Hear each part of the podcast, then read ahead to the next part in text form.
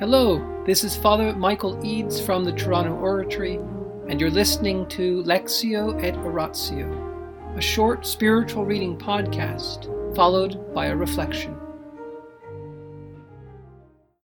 Abandonment to Divine Providence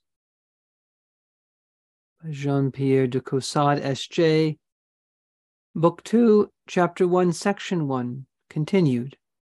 The Life of God in the Soul.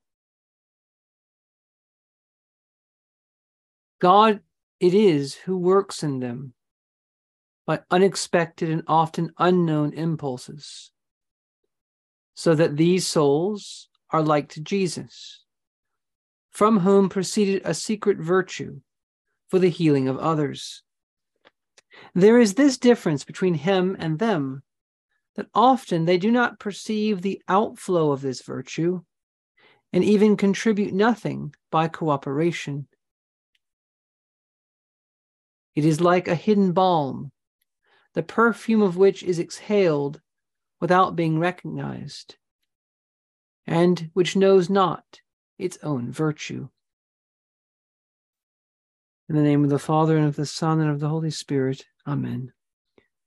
Angels of God, our guardians dear, to whom God's love commits us here.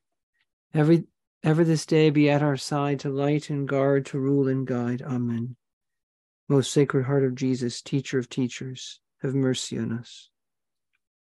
Saint Philip Neri, gentle guide of youth, apostle of Rome, vessel of the Holy Ghost, pray for us. In the name of the Father, and the Son, and the Holy Spirit. Amen. This opening chapter of Book Two is very, very important. In the first part of this section, one, he distinguishes the two states the state of the souls working fervently for God, but led by their own lights, led by their own judgment. And then there is the souls that are abandoned to God's providence in everything. He calls them two states the state of the soul that lives in God for God, with God, regulating everything, and then the state of the soul in which God lives, in which God moves the soul directly, especially by the gifts of the Holy Spirit, in which this activity of God is what is predominating. And often, this state of soul in which God lives in the soul and moves in the soul is a state in which the world has neglected us. It's a state of darkness, a state of confusion. It's a state in which God removes all the things we used to have that guided us, all the things that we could rely on. He removes those, even the human helps we had. Why? So that He can become our support. We can learn God's power. We can relearn, learn that He truly is within us and that He is the one who, on whom we can rely. Now, He will, in those times, bring back people to help us. He will bring back certain books. He will inspire us by chance comments. But the soul will always be looking at the primary cause. Now, that's the distinction he begins this section one with in book two, chapter one.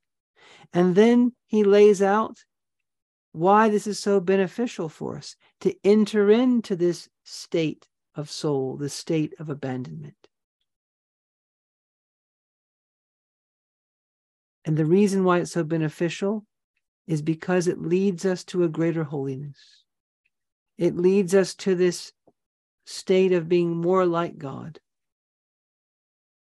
It leads us to the state of living our life in His hands. Now, finally, we also have to consider that this state is not only beneficial for ourselves and our own sanctity, but that it has a value for other souls. that souls that are in this abandoned state, meaning they've been abandoned by the world, but they've also abandoned the guidance of their life to God. They are really abandoned to divine providence. They are living under his providential guidance. And when they are in this state, other people receive great graces. Other people are instructed by these detached, abandoned, loving souls.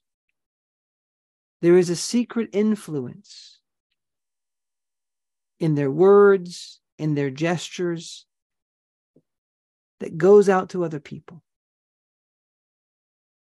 And he compares it to Jesus himself. Remember that when our Lord was walking, he became aware that power was present for healing. He was aware when the woman touched the fringe of his garment that power went out and healed her. No one could see this power, but it went out for healing.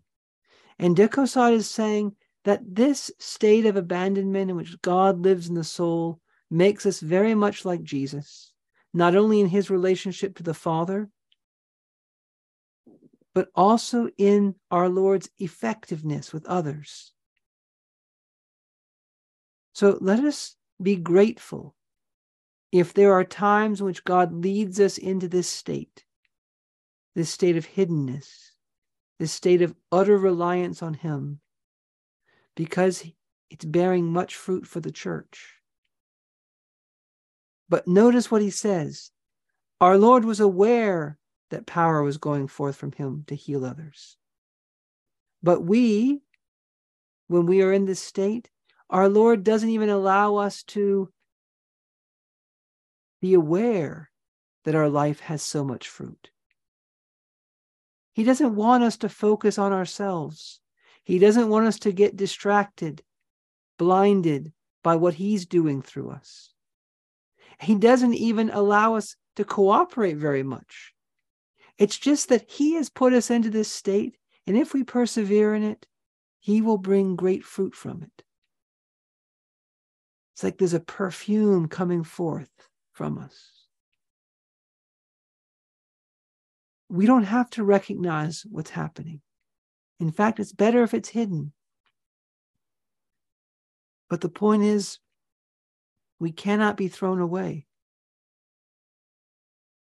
Everything the Lord is allowing to happen to us, all of this darkness, all of this pain, all of this obscurity, all of this neglect by other people, all of this confusion is part of some great end.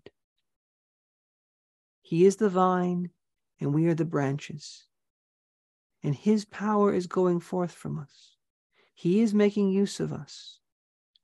Only we persevere, if only we don't turn back and try to go back to our old life, if only we don't get tempted to think, oh, this point that point that I've reached is nothing. It's pointless. I'm doing nothing. No, no.